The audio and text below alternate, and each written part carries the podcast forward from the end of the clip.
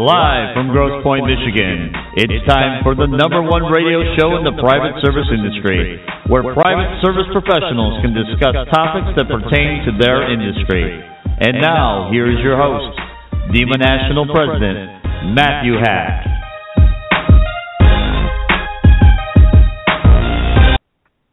Hello and welcome back to DEMA Live. DEMA Live is a radio call-in show for the private service industry.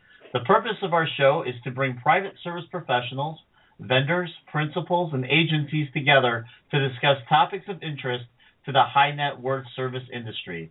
If you can't catch our show live at noon on Wednesdays Eastern Standard Time, you can catch us on previous episodes on blogtalkradio.com and iTunes. DEMA Live is produced by the Domestic Estate Managers Association, a professional trade association intended to serve those who serve others.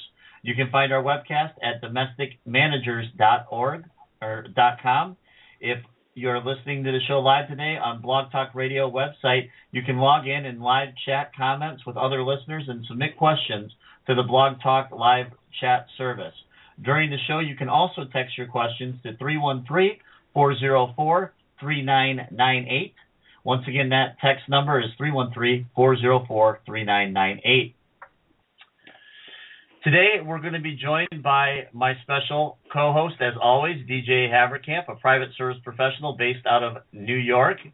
On today's show, DJ and I are visiting with Dr. Chris Sidford about, and he's going to be talking about personal global emergency medical uh, services and different situations that he has run into over his uh, career. Dr. Sidford is scheduled to be a presenter at this year's Regional Management Conference, which is being held on April 23rd at the World School in New York City. We'll be sharing more details about the conference later on in the show. But let's go ahead and begin the show. DJ, let me start by welcoming you. Anything uh, newsworthy on the private service front this week? Hi, Matt. Great to join you again. One thing I wanted to share with you this week, I was talking to one of my colleagues who had actually listened to the show that we did last week with uh, Collectrium and got some great feedback from them. So I thought that was kind of exciting to hear that folks are here listening to the show, and I appreciate your work in getting it all organized. So that's that's the news for this week. Well, that's that's good to hear. I mean, it's always good to know that we're not just talking to empty space out there, right? So uh, mm-hmm. at least uh, at least we're we're having a, a an impact and we're starting to gain a, a, little bit of a following out there. So with that being said, let me go ahead and bring our guest, uh, Dr. Chris Sidford, uh, into the discussion today. Chris, welcome to the show. Good morning, Matt. Good morning, DJ. Thank you very much for having me. Well, yeah, we're excited to have you here on the show. Um, now, uh, Dr. Sidford is the owner of a company named Black Bag. Uh, Black Bag provides physician directed care and advice concerning emergency treatment options, hospitalization, and evacuation services in the event of an individual or family, or if their families um, need uh, staff or medical assistance in the area without quality medical services. Um, I know that this topic is really important to a lot of our listeners and the principals that they are are working with. Um, so perhaps you could start off by giving us a brief overview of the personal global emergency medical services industry. If you could start there, Chris. Sure, Matt. Thank you. So what happened is many of our clients and many of the clients that uh, people on this call are, are taking care of tend to be very international these days. They tend to travel for recreation. They have one or two or more homes. They tend to go to a number of different places each year. Or people with, with their own companies and so on are traveling more often. Or there's now a new subset of philanthropic travel where people are looking to see the impact they have through donating dollars. And people are, are constantly on the go and they find that they outstretch the current medical support or their primary care physician where they are, and they need someone or some group to look after them to give them advice or treatment or so on, regardless of where they are and regardless of what time of day it is. And and so I'm I'm sure you know you've done not only work here in the United States, but I'm I'm sure that the the business that you've done has also been uh, with uh, international travel.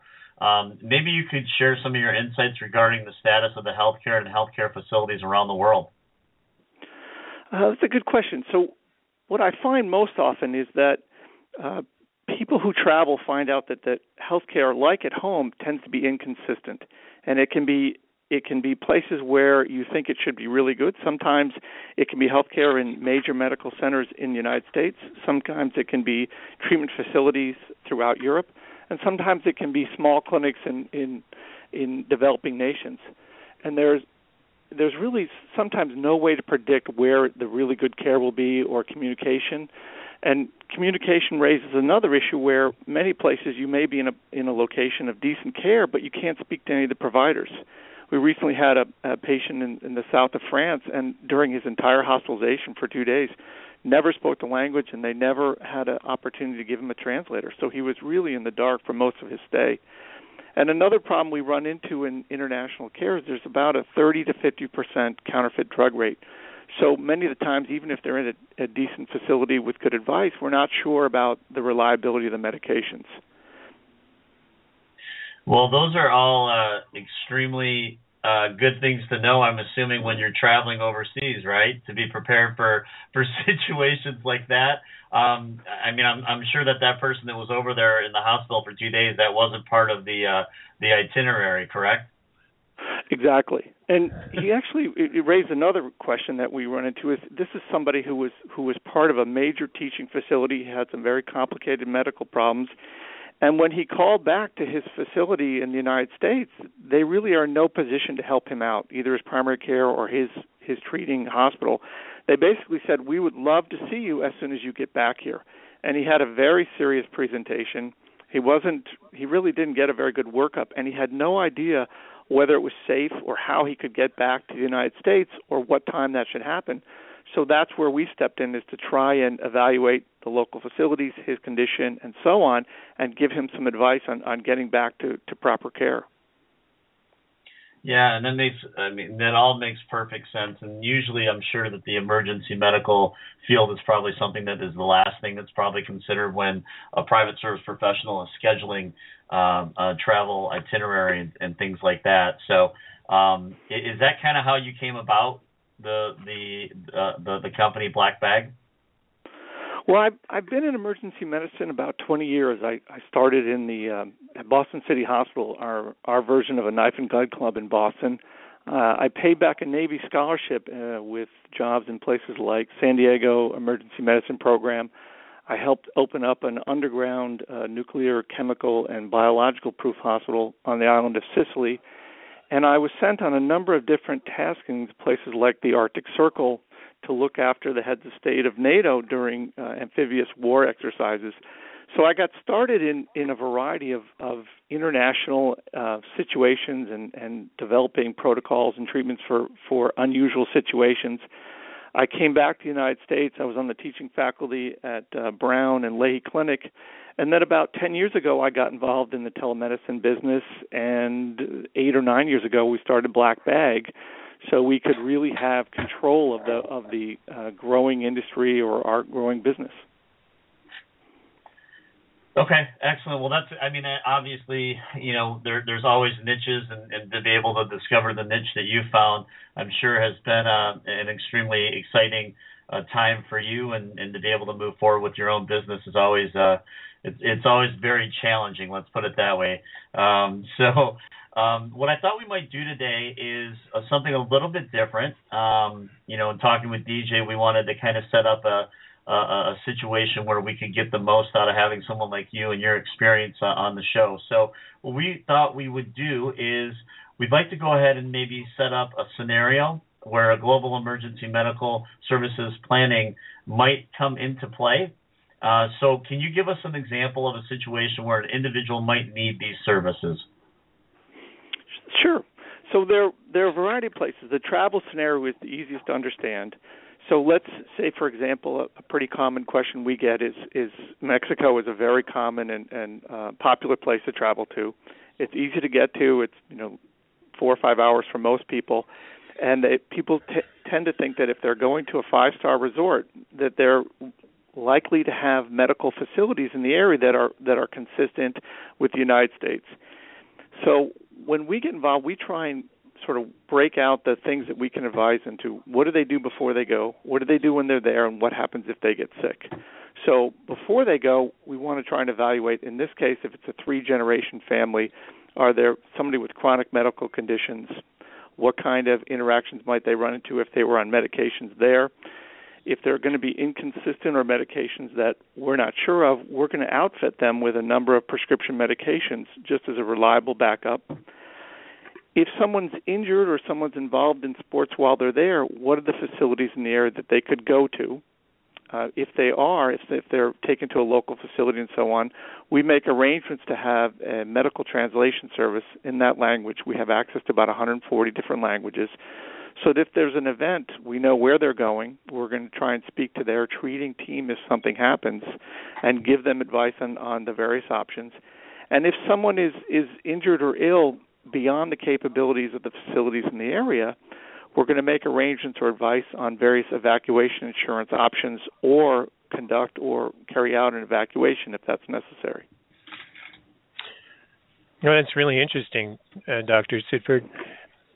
I guess I would be curious to know from a person working in private service just how, if I were uh, trying to take care of my principal and, and I were uh, making travel arrangements or, or working with your company to schedule an event or something of a major kind of scenario that was happening in an international place, what kind of things would I be looking for from your company to help me kind of think about as I was preparing for that event or preparing for that travel? Well, it's a great question. There's a there's a number of things we'd start with what's the medical condition of the of the person traveling. Is it somebody who's young and healthy and is concerned about where they might be more than their condition? Is it somebody who has an advanced illness that might present a problem um, or some sort of uh, change in their practice? So what we would do is get a collect a medical history. That's the first thing. Is is there a good detailed history that if there's a medical event while they travel, is there something that they can hand or we can send to a treating facility? We'd advise you that depending upon where they are, that they should probably see a travel medicine specialist. Travel medicine docs are infectious disease doctors that say this person is headed to a developing nation or Africa, let's use an example, and say they may need malaria medications we would find a, a travel medicine doctor in the area who could give you uh, give them advice on which uh, antimalarials and immunizations they should get.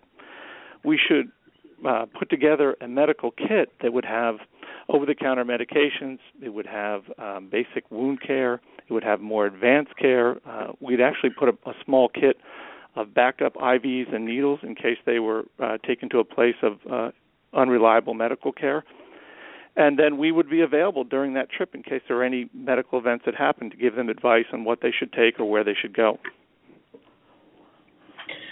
Well, that sounds extremely uh, involved, and I know that one of the things that we uh, are always constantly trying to to strive for here at DEMA is being able to provide networks and resources uh, to our members that meet the high caliber and level of, of service that they're looking for. How do you guys develop and maintain a network of resources that you can call on and for support on an international level? Well, there's a number of different layers. Some of it depends upon where they're going. So there are a number of international organizations that will uh, verify the quality of hospitals or physicians in that area. Uh, so we'll start with places like the International uh, Joint Accreditation or JCAHO. So, for example, if someone's traveling to Paris, the American Hospital of Paris is a great uh, choice, or the American Hospital of Istanbul or, or is another option if they were traveling to Turkey. So then we break it out into what are the other facilities in the area, where are they going to be traveling. Um, we use other networks that we either hire um, to either give us information on physicians and so on. And then, say, for example, if someone's traveling to a resort in the islands and so on, we may do background information. We'll contact uh, various uh, physicians to get an idea of their background. We'll contact the resorts that patients are staying at, see if they have what kind of medical background, whether they're people who have CPR training, whether someone has um, defibrillators. Um, even even to the point is if someone is in a in a remote island, what kind of airport availability do they have in case we have to conduct an evacuation? That's that's really amazing stuff that you're talking about there, Chris. But I have a little side question I'd kind of like to ask. Do you does your agency as you're building out these networks get involved with like working with the State Department and like embassies and that sort of thing? We do on occasion. We do a lot of work with international security companies. We don't do work with formal state agencies like the State Department at the moment. They tend to have their own organizations. We do work with embassies because that's another one of the great resources in terms of finding local physicians and so on to start our network. But we tend to work more with private individuals and then we tend to work with uh, philanthropists. Those tend to be our most likely or most common uh, patients. Mm-hmm. So let so so let me let me ask this question. Um, you know, as you know, Chris, we're getting ready to have the conference coming up uh, at the end of April. Um, Mike and I are going to be flying directly out on on that following Sunday. We're going to be flying overseas. We have a London chapter meeting that we're going to be attending, and then also a, a Monaco chapter meeting. And obviously, we're going to be traveling overseas. Um, and Mike and I are thinking maybe we should have a private physician go along with us just in case. Now that we're having this discussion, is that something that Black Bag might be able to arrange for us? Well, given given where you're going, I I know of one physician who'd like to go with you, but that's a good question. we run into um, large groups that that may contract and say, you know, I'm hiring a private jet. I'm taking a dozen or two dozen friends. We're headed to a certain area, in general, what happens if there's a large group, there may be a benefit to taking a personal physician, uh, a cruise or so on, or a personal trip. For the most part, most of our clients, one, they want to have the medical support of thinking someone is available, having the, the capability, having prescription medications, and so on. But most of them tend to sort of border on the independent side where they want that availability, but they don't want somebody who's following them around or traveling with them. So although in, in some ways it can be a, a good idea for a large group, for a small group, we, we tend to get a pretty good impact from where we are. The other problem you run into is if you travel with someone, there are certain limitations to what you can practice when you go there. And there's also if someone is, is taken to a facility and so on, you can give advice and you can travel with them. But once they enter another facility, you're really traveling along almost as a guest member, and you have to be careful about stepping on toes, which unfortunately happens in the healthcare industry. So, for the most part, the majority of our clients, a, a personal physician is not necessary. Now, if someone say has a, a advanced medical condition or disability, we may also recommend sending a nurse or an EMT, but it depends on the patient and the location. Mm-hmm. Uh, Dr. Stephen, I was reading on your website that your company puts together uh, like traveling medical kits for your clients, and that's the sort of thing that uh, someone working in private service would probably have to be keeping track of if they, especially if they were traveling with their principal or their principal's family. Can can you tell us the kinds of things that you would put in a medical kit like that, and and how that how that process works? Sure, sure that's a great question. So we put together a variety of things. What I'm trying to do is is put together the most amount of supplies in the smallest area, and we start with high-end simple bandages that people may use on a daily basis, and things like a, a knuckle bandage is a good place to start. We also include things like steri strips, which is one of the things we train our patients to use. It's a very nice uh, go-to in case there's a, a small injury and we're trying to get someone to a facility in the meantime to say get stitches or so on. Um, we put together an over-the-counter kit so that over-the-counter medications, Tylenol, Advil, cold medications, and so on. We put a small kit together for that. And what I tend to tell people who are traveling is add to that anything that you tend to use or like. So if people have their go-to headache medication, their go-to cold medication that they like, then add that to the kit.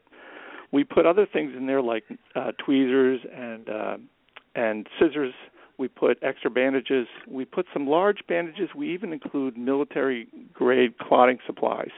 So if there's really, say, someone's on a safari and there's a significant injury, they have some more advanced bandages to take with them. We include means of, of sterilizing water supplies. It's one of the things um, people often don't think about is even five-star hotels sometimes have unreliable water sources. So the two that we t- we tend to use are something called a SteriPen that can sterilize a bottle of water in about 40 seconds, and the other is Sawyer bottles are, are a very nice new product that you can use to drink uh, water that you're not sure of the source. Uh, and then the last thing which we mentioned before is we do put we do include needles and IVs, uh, a small supply because if someone's going to really a a developing nation clinic, we're not sure of, of the medical supplies in the area. We want to make sure that someone's not going to pick up a disease from somebody who just used those that equipment. Hmm, that's some great advice. That's that's really helpful. I, I know just traveling internationally can be challenging, and, and those are some great ideas. I, I did want to run a scenario by you. Uh, the it's spring break time here in New York, and I know that those of us who work in private service are always very concerned about the well-being of our principals and our principals' families.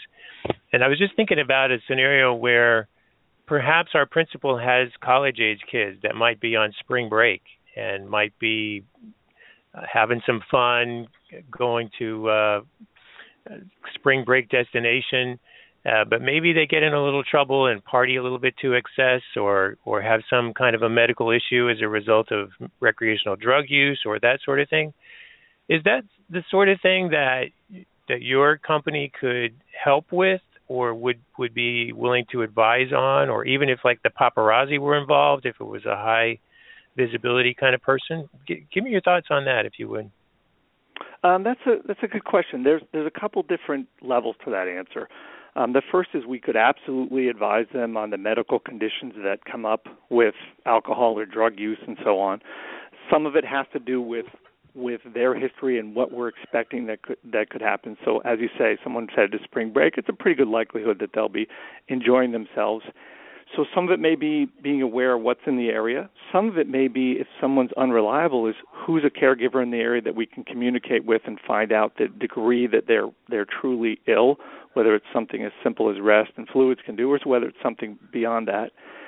For some of the issues that extend into, you know, whether paparazzi is involved and so on, we, we actually run into that scenario very commonly. And another area that, that people unfortunately need to think about when that's involved is, is just their general security. Not only is it is someone going to be aware or film or photograph what's happening to them, but in this state, an altered state, they these these patients are also sometimes targets, and it can be targets for theft, it can be targets for kidnapping, mm-hmm. and so on. So mm-hmm. one of the other things that we do in this is that we tend to get security teams involved. People like Chris Coleman at Red Five, who I, I know is a is a one of the contributors at uh, DEMA, is that if if it's someone of that um, either uh, publicity or or someone who's known that well, then there are a number of things to take into account before this kind of event happens. Where are they going? What kind of social media are they using? Where are they staying? Because unfortunately, there are there are people who are following these people before they go, who have either ideas of either kidnap or ransom and so on, or or um, robbery.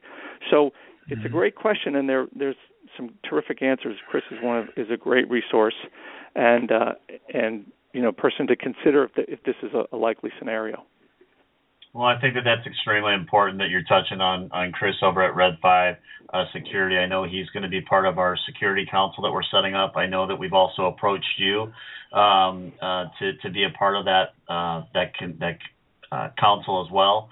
And um, you know, it was funny. I we we were just talking about some of the stuff that was going on with um, over in the attacks in Brussels, and um, I think that this is a, a very important subject and topic uh, for any of our private service professionals that are out there.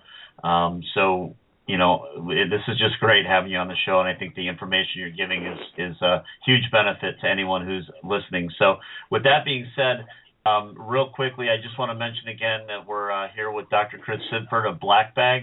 He's going to be one of the speakers at this year's Regional Management Conference. The conference is an all day event from 9 to 5 on April the 23rd at the Black Box Theater. Uh, we'll be having presentations on global emergency uh, medical management, art collection management, HR and payroll management, home automation, and wardrobe care and management. And obviously, you can register for that event at the uh, DEMA uh, website, which is uh, demaconvention.com. uh, click on the regional event, and you'll be able to find any information you need to uh, register for that. So uh, we're looking forward to having Chris there. Um, Chris, I know your company's involved with some charitable organizations around the world. Maybe you could take a moment and just tell our listeners about some of the uh, initiatives that you're currently involved with. Well, thank you, Matt. There, we've been fortunate enough to meet some terrific organizations and people who run them. Um, the three that we do a fair amount of work is one of them is uh, Room to Read. John Wood is the former um, Microsoft executive who started donating books to Nepal, and now some 10 years down the road, they've built 12 or 13,000 libraries and schools around the world, and we support them in, in terms of um, John traveling around the world and trying to raise awareness for the causes uh, for the um, the great work that they've done. The other one that we that we do a lot of work with is um, Worldwide Orphanage and Jane Erickson. Jane is is called the Orphan Doc and lives in New York City. Has done a lot of work with uh, with adopted children and their medical needs, and has created and run a number of terrific or- orphanages around the world. And the last group is the World of Children Awards, awards which is really what we call the Nobel Peace Prize for um, people who've done extraordinary work for children around the globe. Um, Harry and Kay Leibowitz are the founders, and they have a, an event every year and, and raise awareness and funds for people who have dedicated most of their lives to helping children. Those are some those are some great causes, uh, Dr. Sidford. Well, one of the things that Matt and I have been talking to a lot of our guests about in some of our previous discussions was the changing technologies that are happening in a lot of different industries.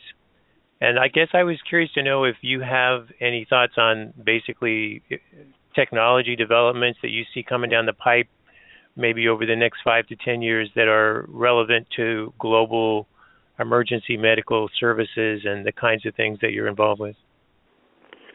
Well, there are some interesting things and, and things that make it easier. I mean, just the just the telecommunications to begin with have made it much easier to keep in contact with patients. There are some terrific uh, means of, of monitoring someone's blood pressure and pulse and the amount of oxygen in their blood. We put those in our kits. There are ways of checking out someone's EKG or what their rhythm strip looks from their cell phone. Um, there's some new technology that allows you to do what's called point of care testing so that you can do certain blood tests and so on wherever the patient is. These are all very nice um, things to put in and consider in terms of evaluating patients that you can't see in front of you. Uh, the other side of that is we, we have to be a little bit careful uh, with how this technology affects the patients. It's evolved so much now that there are even mini intensive care units that people can put in their in their private homes and so on. But one of the things we find is that too much technology on occasion can be can be overwhelming. So, for example, even a blood pressure yeah. cuff at home. Yeah. I can't tell you the number of patients I've seen who've had abnormal readings, but they're really not that dangerous. But people are so concerned, and that that it's actually had almost a harmful effect. So there's a lot of really good technology that's being developed, but one of the things that has to sort of go with it is is a degree of intelligence or advice on how to use it smartly without being overwhelmed by it. Well, I know, I know, I, I think, uh, I think we've all probably dealt with the uh, with the uh, analysis, self uh, analysis of of, of uh, different symptoms that we're uh, that we're dealing with, whether it's uh, going on the web MD and you know figuring out exactly what my diagnosis is. I think I've had a couple of really bad bouts of different situations in the past. So, but but they were nothing more than a mere cold.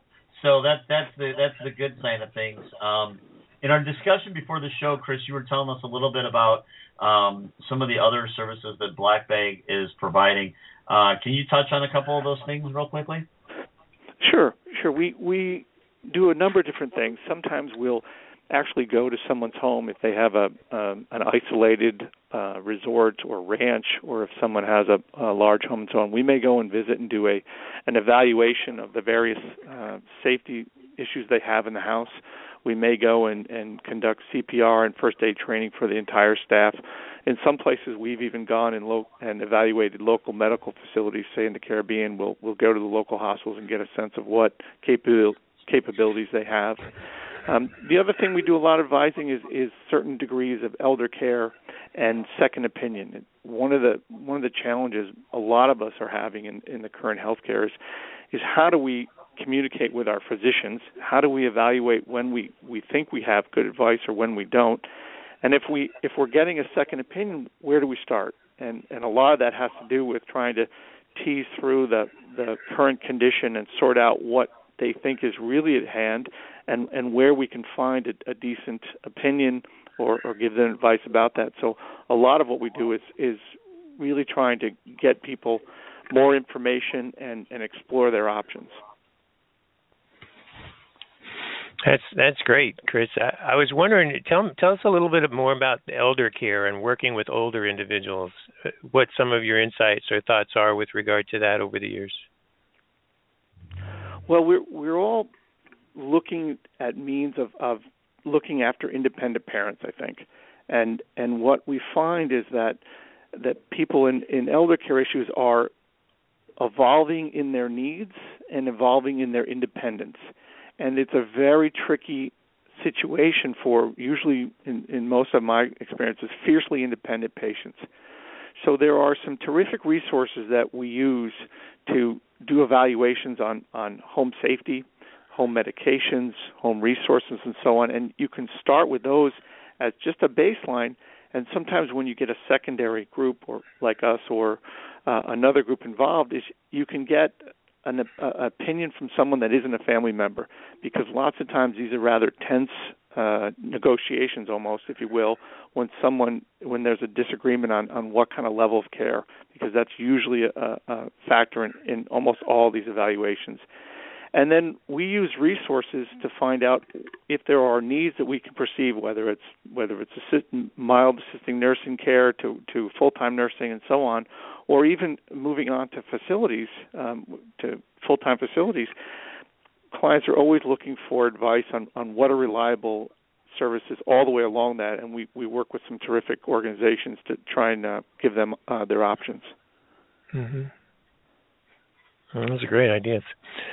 I guess I have another question with regard to just some of the kinds of things that you have to deal with. Uh, I know during the course of the show and our discussion so far, we've touched on a lot of different scenarios, but I would be curious to know if you could maybe share with us the like kind of a breakdown of what categories you feel like you have to deal with most, whether they're uh, physical sprains and falls and cuts, or if they're infectious diseases or allergic reactions or heart attacks. Can you can you give us some insights as to which of these kinds of things is most prevalent as far as uh, emergency medical conditions that you have to deal with? Well, you actually interestingly you hit about an even distribution of a third of each.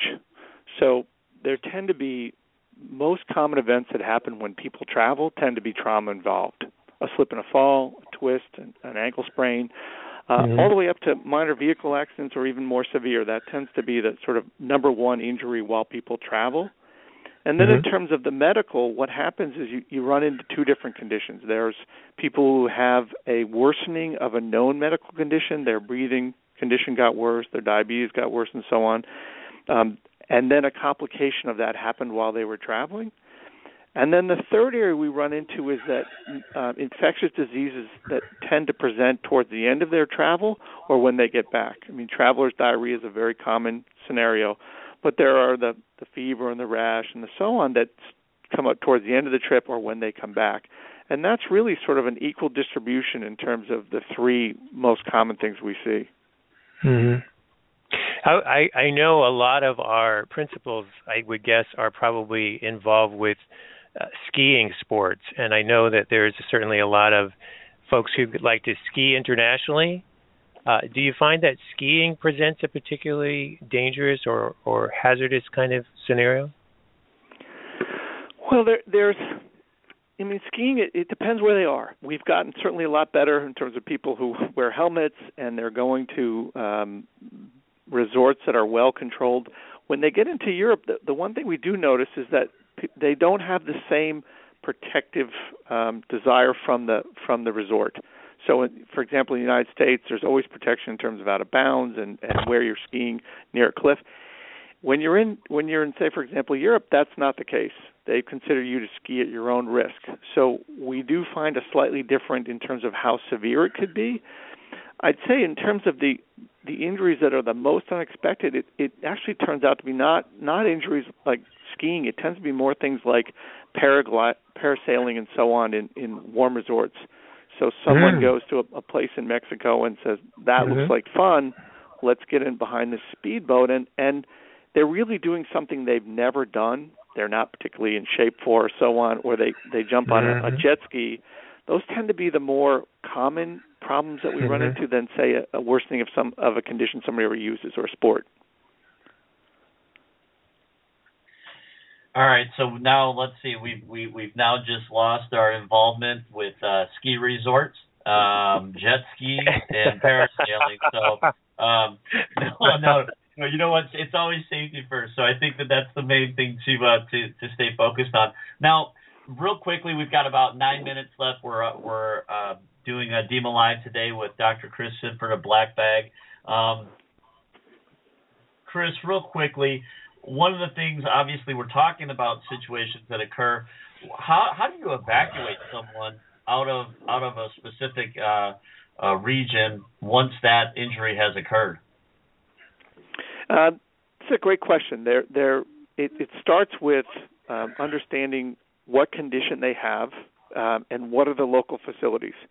So, for example, one of the one of the scenarios we were aware of is that someone who had, had fallen in New Zealand and had a, a, a broken hip, and there was a, a, a dramatic effort by the family office to find evacuation sur- uh, services for an elderly woman with this injury and get her back to the United States. So in that case, um, we found out number one, she she was in had some medical conditions. She was actually in a place of great care and had a, a, an injury that could be easily handled there. So in in that scenario, it's one where we find out that really where they are is a good place to stay. So that's where we start with. If an evacuation is necessary, um, there's a couple things that that can make that easier for for your clients and so on and ours. Is that evacuation insurance is an option where they can pay a small fee, usually runs about four dollars a day, and they can pay for have the cost of an evacuation covered and there's a lot of details in in in the process in terms of pre-existing conditions and whether it was sports or alcohol related. But it means that if an evacuation is necessary there's a company that will will make arrangements and look into that evacuation. What we try and figure out is what's the condition? Where's the next best place for for that condition to be treated? And what are the means of getting it? So we may we may contact an evacuation uh, an air ambulance company to c- carry it out. For example, there was a, a patient who had a, a heart attack in Aruba a few years ago, and we were contacted to to help make an evacuation. Because what happens is when there's a serious medical condition, you can't get on a commercial jet. You're not medically cleared. So in this case, they were in a sense stuck on the island until they were medically cleared, even though the treating uh, cardiologist had said you need a, a cardiac catheterization, you need a heart procedure. So in that case, we were actually fortunate enough to arrange an air ambulance, a physician and a nurse, uh, pick the patient up later that afternoon, and they were actually in Cleveland Clinic in Fort Lauderdale by the end of the day. And there are a lot of details in how and where that happens. Some of which is, you know, understanding the problem and communicating with the patient and their family that even though you're from Boston, you want to go back to a great teaching hospital in Boston. This is a this is a risky evacuation that makes sense to go to the nearest treating facility. So there's a lot of variables in it, but it, it, it starts with what's the problem and where's the next best appropriate treating facility. You know, I think this is such a this is such a powerful topic, and I, I guess I even myself didn't realize how much information is really involved in uh, you know in the emergency medical field. So, Chris, I, I want to thank you obviously for being on the show, and, and, and I'm really excited to have you uh, coming to the conference uh, at the end of the uh, in, at the end of April. So we're definitely excited about that. I know. DJ, uh, what what are your thoughts so far? You know, from a private service professional uh, perspective, you know, do you what what are you thinking about right now? Well, I, I think that this is one of those areas that sometimes gets overlooked. And that's the thing that I really love about our discussion today is that uh, one of the things that makes for a good private service professional is somebody who has the foresight to anticipate those kinds of problems that may happen down the road for your principal or their family before they happen. And I think that that's the thing that that Dr. Sidford and especially the service and even the, just having this discussion really helps us to sort of spend some time thinking about that that aspect of these things and just planning ahead for the potential scenarios that could come up. I did want to ask a quick question yet before we go. I know we've got a couple minutes left. The uh, the Summer Olympics are coming up this summer down in Brazil, and I know there's been a lot of talk in the news about uh, Zika virus. And so I guess Dr. Sidford, I'd be curious to know if, if our principals or or one of our agents was interested or is considering a trip to Brazil for the Olympics this summer. What kind of advice might we give them, or what should we be thinking about in that in that particular case? Uh, that's a great question. Um, a lot of people are concerned, and rightfully so, about the Zika virus. Um, there's there's conflicting res- um, reports about how pervasive it is and how serious it is to certain patients. What we know right now, and we've we've been asked a number of times by uh, clients already, is if if you have a, a young woman who is either pregnant or is considering becoming pregnant, it's pretty clear that they should not travel to an area that has they could be exposed to Zika virus. That is is really clear cut. What's not clear is what about the rest of us who may be interested in going? If we're infected while we travel, could we transmit that when we get back home to other people, including pregnant patients in our area? As you may know, the Zika virus is associated with really severe um, uh, congenital birth defects that are are near catastrophic. So it's quite serious, and it's it's a clear cut advice. If you're considering pregnant, or if you could be, don't travel to that area. But the other thing to keep the other side of that for those of us who who it might be safe to travel that area is there's a lot of other things that are very common, uh, like dengue fever, like malaria, and so on, depending upon where in South America you're going. And those are all things that need to be considered like insect precaution and so on, um, with almost any trip to an area like that. And that's some of the things that we, we get into in terms of advising before patients travel and so on. That's awesome. So uh, when Mike and I get ready to uh, head overseas, how are we going to get in contact with you, Chris, over at Black Bag?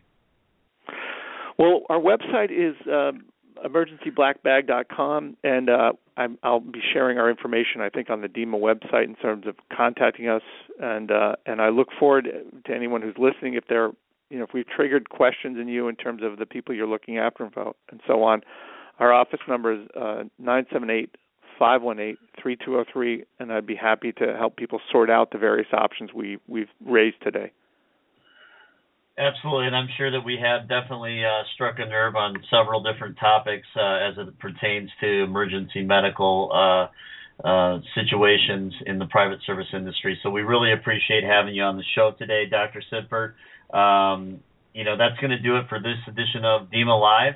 Obviously, we'd like to thank our host, uh, our our our, um, our, our, our guest today, Dr. Chris Sidford, as well as all the listeners that are uh, listening to the show. Uh, Chris, we look forward to seeing you in New York next month. DJ, as always, I'd like to uh, thank you for joining me today. If you have any further questions regarding how you can become more involved in your local chapter of DEMA, or if you have questions about the private service industry, please feel free to send those questions to info at domesticmanagers.com. We're excited to announce that we will be back on the air next Wednesday, March the 30th, when we'll be joined by newborn care specialist Tanya Sakowitz. This event will be held, as always, at 12 noon Eastern Standard Time. As always, I've been your host, Matthew Hack, and I look forward to hearing and listening to all of you next week.